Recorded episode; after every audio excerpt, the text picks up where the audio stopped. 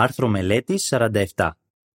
Αυτό το άρθρο θα εξεταστεί την εβδομάδα από είκοσι τέσσερις έως τριάντα Ιανουαρίου. Πόσο ισχυρή θα είναι η πίστη σας?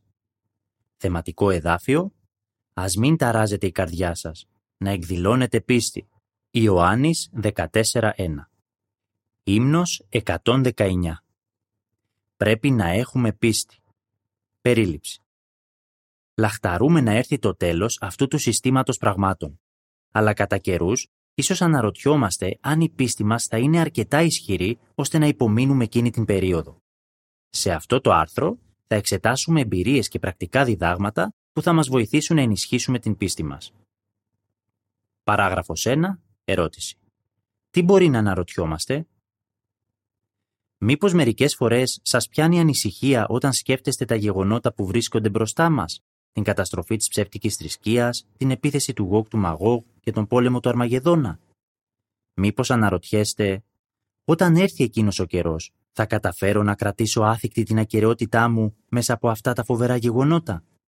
Αν τέτοιες σκέψεις περνούν από το μυαλό σας, θα βρείτε πολύ ωφέλιμη την εξέταση των λόγων του Ιησού που καταγράφονται στο θεματικό μας εδάφιο. Ο Ιησούς είπε στους μαθητές του: «Ας μην ταράζεται η καρδιά σας, να εκδηλώνετε πίστη». Ιωάννης δεκατέσσερα ένα. Η ισχυρή πίστη θα μας βοηθάει να ατενίζουμε το μέλλον με πεποίθηση. Παράγραφος δύο. Ερώτηση. Πώς μπορούμε να ενισχύουμε την πίστη μας και τι θα εξετάσουμε σε αυτό το άρθρο? Μπορούμε να ενισχύουμε την πίστη μας για να υπομείνουμε μελλοντικές δοκιμασίες, εξετάζοντας πώς χειριζόμαστε τωρινές δοκιμασίες της πίστης μας. Αν σκεφτούμε τον τρόπο με τον οποίο αντιδρούμε όταν αντιμετωπίζουμε δοκιμασίες τώρα, θα μπορέσουμε να εντοπίσουμε τομείς στους οποίους χρειάζεται να ενισχύσουμε την πίστη μας. Με κάθε δοκιμασία που περνάμε, η πίστη μας γίνεται ισχυρότερη.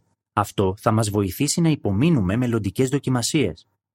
Σε αυτό το άρθρο θα ανασκοπήσουμε τέσσερις καταστάσεις που αντιμετώπισαν οι μαθητές του Ιησού, οι οποίες φανέρωσαν την ανάγκη τους για περισσότερη πίστη. Κατόπιν, θα εξετάσουμε πώς μπορεί να αντιμετωπίσουμε και εμείς παρόμοιες δυσκολίες σήμερα και πώς αυτές μπορούν να μας προετοιμάσουν για το μέλλον. Πίστη ότι ο Θεός θα καλύπτει τις υλικές μας ανάγκες. Παράγραφος τρία. Ερώτηση. Όπως έχει καταγραφεί στα εδάφια Ματθαίος έξι, τριάντα και τριάντα τρία, τι κατέστησε σαφές ο Ιησούς όσον αφορά την πίστη? Είναι φυσικό για έναν οικογενειάρχη να θέλει να παρέχει επαρκή τροφή, ρουχισμό και στέγη για τη γυναίκα του και τα παιδιά του. Κάτι τέτοιο δεν είναι πάντοτε εύκολο σε αυτούς τους δύσκολους καιρούς. Σε ορισμένες περιπτώσεις, ομόπιστοί μας έχασαν τη δουλειά τους και παρά τις φιλότιμες προσπάθειές τους, δεν έχουν καταφέρει να βρουν άλλη δουλειά. Κάποιοι άλλοι χρειάστηκε να αρνηθούν εργασία που δεν είναι κατάλληλη για χριστιανούς. Σε όλες αυτές τις περιπτώσεις, χρειαζόμαστε ισχυρή πίστη ότι ο Ιεχωβά με κάποιον τρόπο θα φροντίσει να έχουμε ό,τι χρειαζόμαστε για την οικογένειά μας. Ο Ιησούς το κατέστησε αυτό σαφές στους μαθητές του στην επί του όρους ομιλία του. Το εδάφιο Ματθαίος έξι τριάντα αναφέρει: «Αν λοιπόν ο Θεός δίνει έτσι τη βλάστηση του αγρού, η οποία σήμερα υπάρχει και αύριο τη ρίχνουν στη φωτιά, πόσο μάλλον θα ντύσει εσάς, ο λιγόπιστη». Το εδάφιο τριάντα τρία αναφέρει: «Γι' αυτό εξακολουθήστε να επιζητείτε πρώτα τη βασιλεία και τη δικαιοσύνη του, και όλα αυτά τα άλλα πράγματα θα σας προσθεθούν».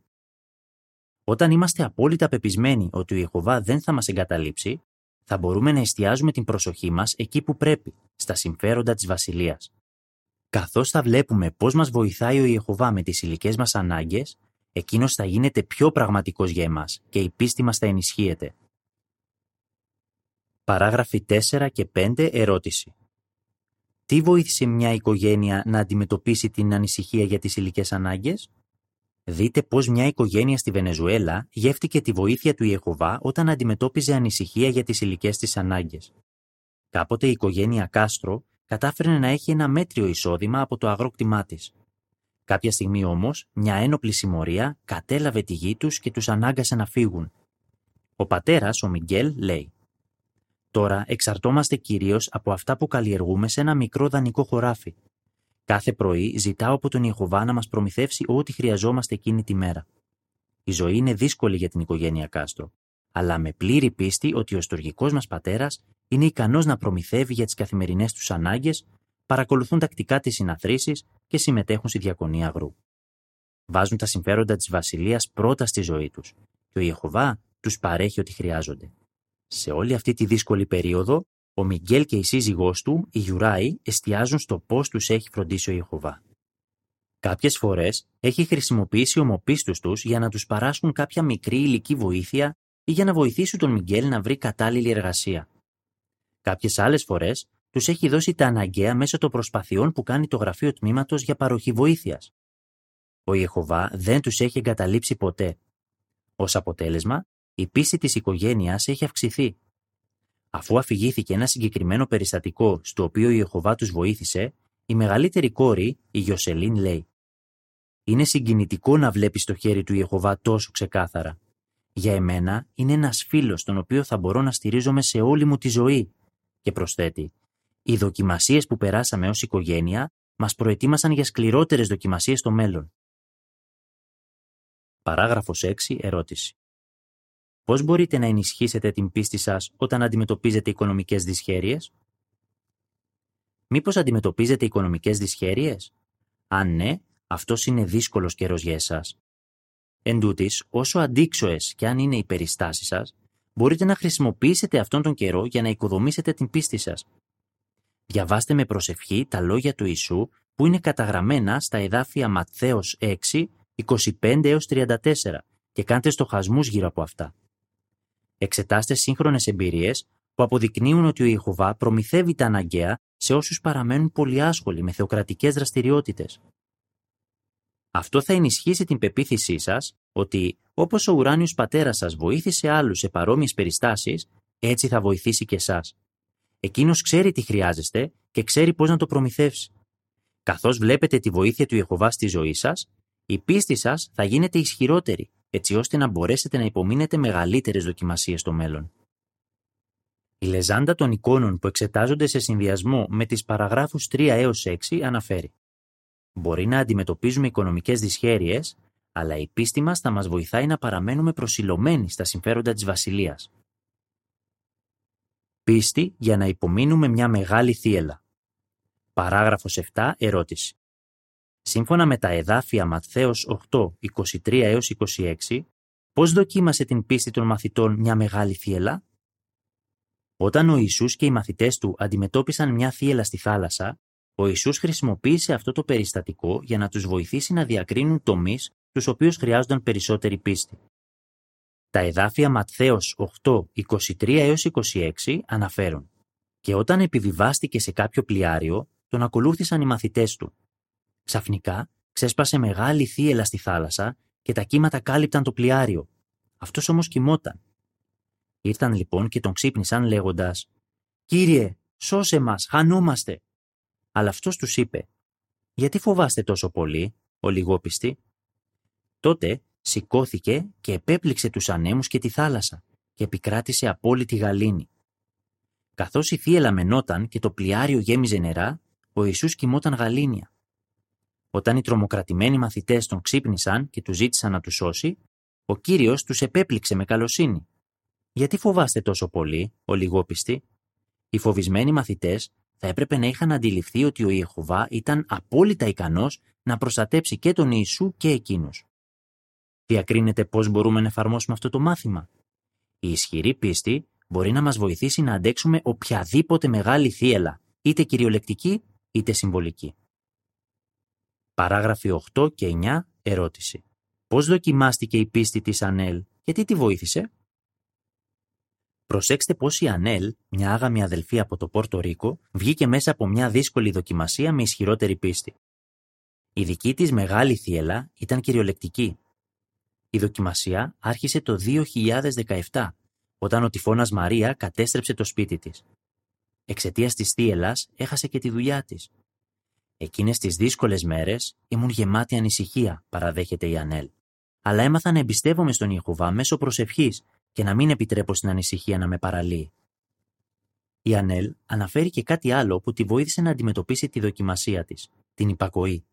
Η ίδια λέει: «Ακολουθώντας την κατεύθυνση της οργάνωσης, κατάφερα να παραμένω ήρεμη. Έβλεπα το χέρι του Ιεχωβά στην πνευματική ενθάρρυνση που λάβαινα, καθώς και στην υλική βοήθεια που πρόσφερε η αδελφότητα». Και προσθέτει: «Ο Ιεχωβά μου έδωσε πολύ περισσότερα από όσα θα μπορούσα να ζητήσω και η πίστη μου ενισχύθηκε τρομερά». Παράγραφος δέκα. Ερώτηση. Τι μπορείτε να κάνετε αν αντιμετωπίζετε μια μεγάλη θύελλα? Μήπως αντιμετωπίζετε μια μεγάλη θύελλα στη ζωή σας? Ίσως πρόκειται για κάποια φυσική καταστροφή που σας έχει προξενήσει αντιξοότητες, ή μπορεί να είναι μια συμβολική θύελλα, όπως ένα σοβαρό πρόβλημα υγείας που σας έχει καταρακώσει και δεν ξέρετε τι να κάνετε. Μπορεί να νιώθετε ανησυχία κάποιες φορές, αλλά μην αφήνετε την ανησυχία να σας κάνει να πάψετε να εμπιστεύεστε στον Ιεχωβά. Πλησιάστε τον Ιεχωβά με ένθερμη προσευχή.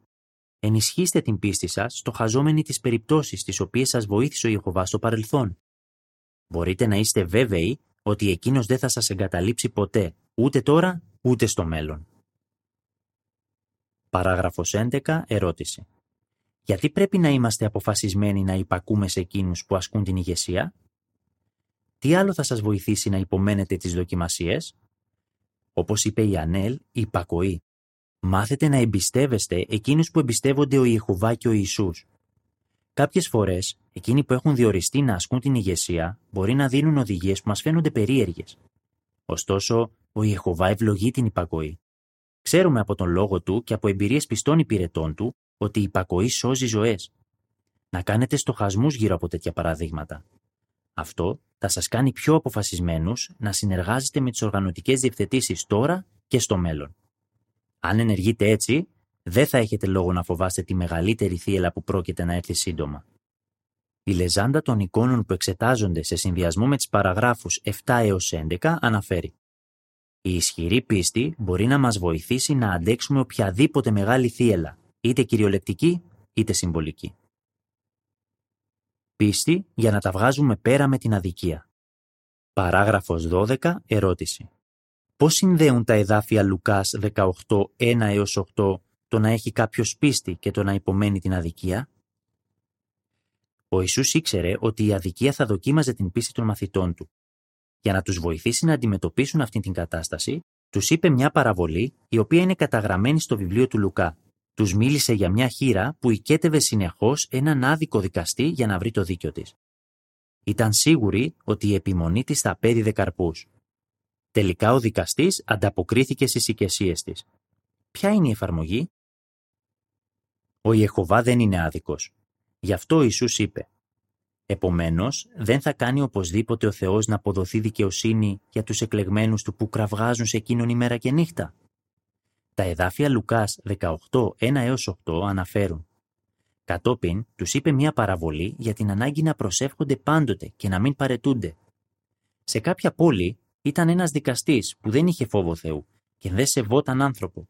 Υπήρχε επίσης μια χήρα σε εκείνη την πόλη που πήγαινε συνεχώς σε αυτόν και του έλεγε: φρόντισε να βρω το δίκιο μου από τον αντίδικό μου. Για κάποιο διάστημα αυτός δεν ήθελε, αλλά ύστερα είπε μέσα του: αν και δεν φοβάμαι τον Θεό, ούτε σέβομαι άνθρωπο, επειδή αυτή η χήρα δεν σταματάει να μου δημιουργεί προβλήματα, θα φροντίσω να βρει το δίκιο της για να μην έρχεται συνέχεια και με ταλαιπωρεί με το αίτημά της. Τότε ο Κύριος είπε: ακούσατε τι είπε ο δικαστής, αν και άδικος. Επομένως, δεν θα κάνει οπωσδήποτε ο Θεός να αποδοθεί δικαιοσύνη για τους εκλεγμένους του που κραυγάζουν σε εκείνον ημέρα και νύχτα, αν και είναι μακρόθυμος προς αυτούς. Σας λέω ότι θα κάνει να αποδοθεί δικαιοσύνη σε αυτούς γρήγορα. Αλλά όταν έρθει ο Υιός του ανθρώπου, θα βρει άραγε τέτοια πίστη στη γη? Ο Ιησούς πρόσθεσε: όταν έρθει ο Υιός του ανθρώπου, θα βρει άραγε τέτοια πίστη στη γη. Όταν υποφέρουμε κάποια αδικία, χρειάζεται να αποδεικνύουμε με την υπομονή μας και την εγκαρτέρησή μας ότι έχουμε ισχυρή πίστη σαν εκείνη τη χήρα. Με τέτοια πίστη μπορούμε να είμαστε βέβαιοι ότι αργά ή γρήγορα ο Ιεχωβά θα ενεργήσει υπέρ μας. Χρειάζεται επίσης να πιστεύουμε στη δύναμη της προσευχής. Κάποιες φορές οι προσευχές μας μπορεί να φέρουν απροσδόκητα αποτελέσματα.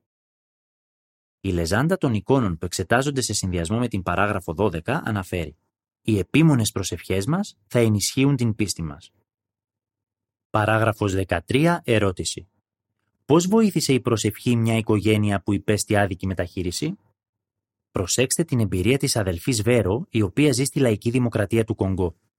Η Βέρο, ο μη ομόπιστος σύζυγός της και η δεκαπεντάχρονη κόρη τους έφυγαν για να σωθούν όταν το χωριό τους δέχτηκε επίθεση.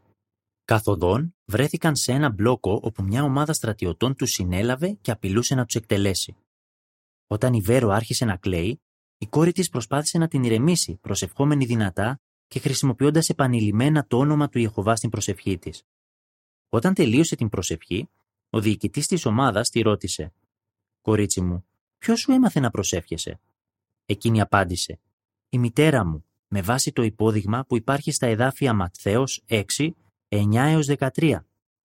Ο διοικητής είπε: «Κορίτσι μου, πήγαινε με τους γονείς σου με ειρήνη και ο Ιεχωβά ο Θεός σας να σας προστατεύει». Παράγραφος δεκατέσσερα. Ερώτηση. Τι μπορεί να δοκιμάσει την πίστη μας και τι θα μας βοηθήσει να υπομείνουμε? Τέτοιες εμπειρίες μας διδάσκουν να μην υποτιμούμε ποτέ την αξία της προσευχής.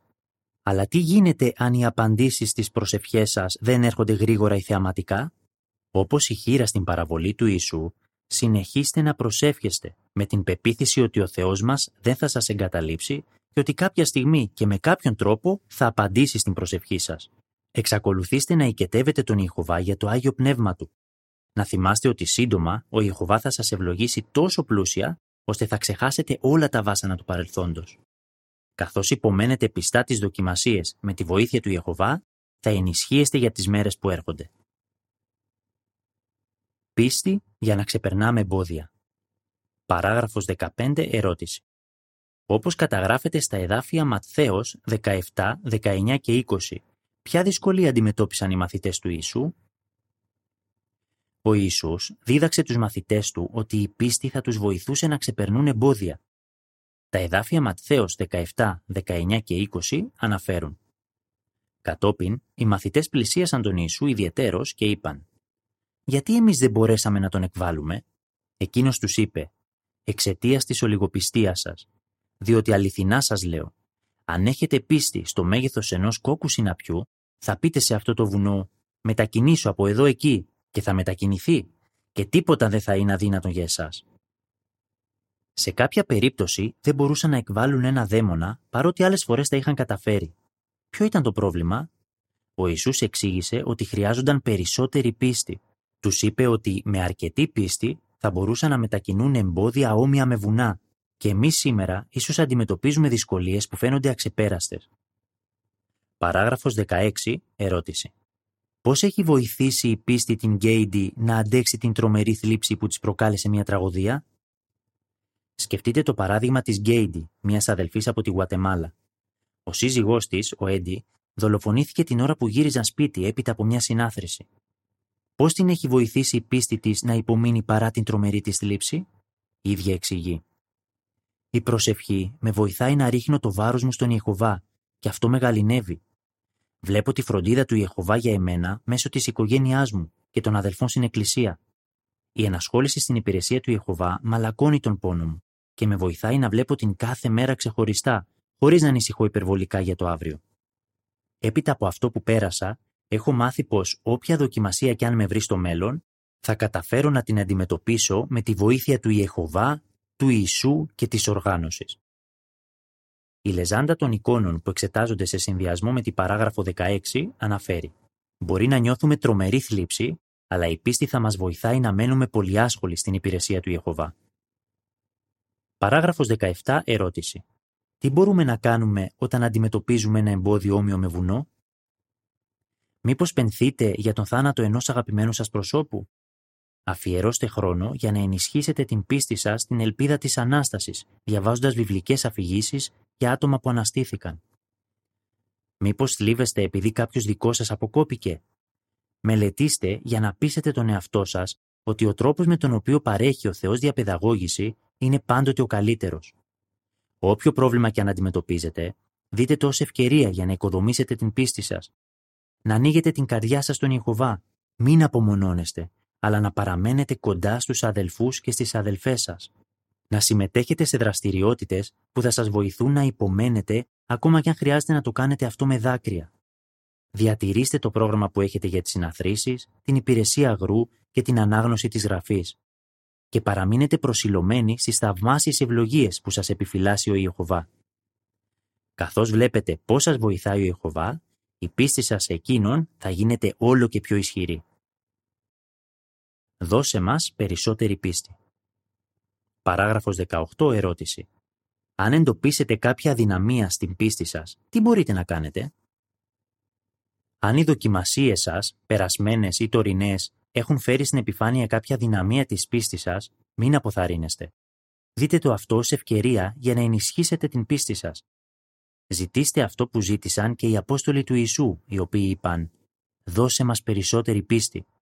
Λουκάς δεκαεπτά πέντε. Επίσης, συλλογιστείτε τα παραδείγματα που εξετάσαμε σε αυτό το άρθρο. Σαν τον Μιγκέλ και τη Γιουράη, θυμηθείτε όλες τις φορές που η Ιεχωβά σας βοήθησε. Σαν την κορή της Βέρο και την Ανέλ, να προσεύχεστε ένθερμα στον Ιεχωβά, ιδίως όταν αντιμετωπίζετε μια κρίσιμη κατάσταση. Και σαν την Γκέιντι, να αναγνωρίζετε ότι ο Ιεχωβά μπορεί να προμηθεύσει την αναγκαία βοήθεια μέσω της οικογένειάς σας ή των αδελφών σας. Αν επιτρέπετε στον Ιεχωβά να σας βοηθάει να υπομένετε τις τωρινές σας δοκιμασίες, θα αυξάνετε η πεποίθησή σας ότι θα σας βοηθήσει να υπομείνετε οποιασδήποτε δοκιμασίες αντιμετωπίσετε στο μέλλον. Παράγραφος δεκαεννιά. Ερώτηση. Ποια πεποίθηση είχε ο Ιησούς και για ποιο πράγμα μπορείτε να είστε βέβαιοι? Ο Ιησούς επισήμανε τομείς στους οποίους οι μαθητές του είχαν έλλειψη πίστης, αλλά ποτέ δεν αμφέβαλε ότι με τη βοήθεια του Ιεχωβά θα περνούσαν με επιτυχία τις όποιες μελλοντικές δοκιμασίες. Ήταν πεπισμένος ότι χάρη στην ισχυρή πίστη ένα μεγάλο πλήθος θα επιζήσει από την επερχόμενη μεγάλη θλίψη. Θα είστε εσείς ανάμεσά τους? Με την παραξίαν καλοσύνη του Ιεχωβά θα είστε, αν τώρα εκμεταλλεύεστε κάθε ευκαιρία για να αναπτύσσετε και να ενισχύετε την πίστη σας. Πώς θα απαντούσατε? Πώς μπορείτε να προετοιμαστείτε για μελλοντικές δοκιμασίες της πίστης? Ποιες τέσσερις δοκιμασίες μπορεί να αντιμετωπίζουμε τώρα και πώς μπορούν αυτές να μας βοηθήσουν? Γιατί μπορείτε να είστε βέβαιοι ότι μπορείτε να μείνετε πιστοί? Ύμνος εκατόν δεκαοκτώ. Δώσε μας περισσότερη πίστη. Τέλος του άρθρου.